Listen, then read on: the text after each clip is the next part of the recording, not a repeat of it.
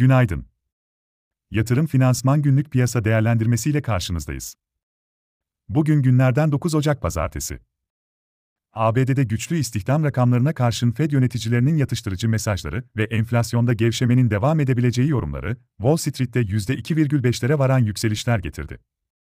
Asya'da ise, ABD'den esen pozitif rüzgarlara ek olarak, Çin'den gelen yeni açıklamalar ile büyümenin eski güçlü günlerine dönebileceği yorumları bölge borsalarına moral veriyor.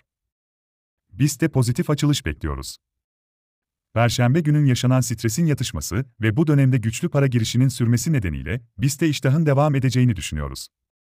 BIST 100 endeksinde 5420, 5540 ve 5630 dirençleri ile 5240, 5150 ve 4950, 5000 destekleri izlenebilir.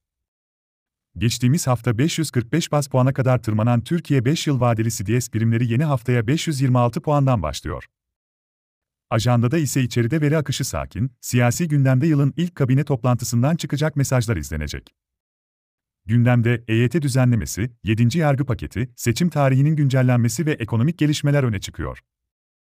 Dışarıda Almanya sanayi üretimi, Euro bölgesi güven endeksi ve işsizlik oranı takip edilecek. ABD'de bugün önemli bir veri yok, ancak bu hafta ABD'de dördüncü çeyrek finansal sonuçları açıklanmaya başlanacak. Özellikle Cuma günü çok yoğun. United Health, BlackRock, Delta Airlines, Bank of America, Wells Fargo, JP Morgan ve Citigroup gibi önemli finansalların tümü Cuma günü açıklanacak.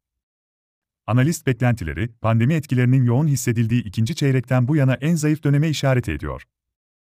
Yatırım finansman olarak bol kazançlı bir gün dileriz.